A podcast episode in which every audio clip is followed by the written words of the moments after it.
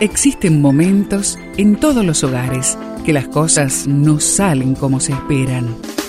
Susana y Gustavo Piñeiro te traen soluciones para tener un hogar diferente y duradero. Quédate con nosotros, porque ahora comienza Hogares de Esperanza. Todo lo que es verdadero, todo lo honorable, todo lo justo, todo lo puro, todo lo amable, todo lo que es de buen nombre, en esto piensen. Filipenses 4:8. Este texto lo encuentras en la Biblia. Quiero compartir contigo algunos consejos para meditar. Medita en las cosas buenas de Dios.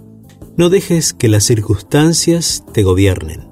Deja que Jesús gobierne las circunstancias. Discierne en lo que puedes estar pensando. Aprende de la palabra de Dios. Repite las siguientes declaraciones. Jamás pensaré que la vida no tiene sentido porque el Señor tiene un propósito para mí. Proverbios 16:4. Jamás pensaré en la pobreza sobre mi vida porque mi Dios, pues, suplirá toda necesidad de ustedes conforme a sus riquezas en gloria en Cristo Jesús. Filipenses 4:19. Jamás pensaré en las desgracias sobre mi familia porque con sus plumas te cubrirá y debajo de sus alas te refugiarás, porque el Señor, que es mi refugio, al Altísimo has puesto como tu morada. Salmos 91, 4 y 9.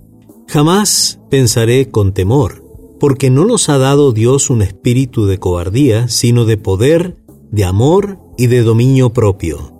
Segunda de Timoteo 1, 7. Nunca pagaré a nadie mal por mal. No paguen a nadie mal por mal.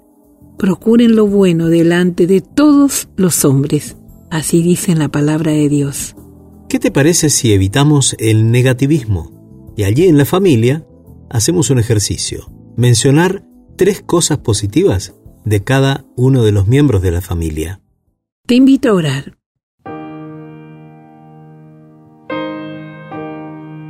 Amado Dios, hemos repetido lo que está escrito en tu palabra, palabras sabias que llegan a nuestro profundo corazón. Te queremos agradecer, Señor, porque me ayudas a vencer el negativismo en la fuente del conocimiento que está escrito para cada uno de nosotros. Y te lo pedimos juntos en el nombre de Jesús. Amén. Esperamos que el tema de hoy, junto a Susana y Gustavo Piñeiro, haya traído la esperanza a tu vida. Si deseas ampliar este tema, seguí al Dr. Gustavo Piñeiro en Facebook y Twitter.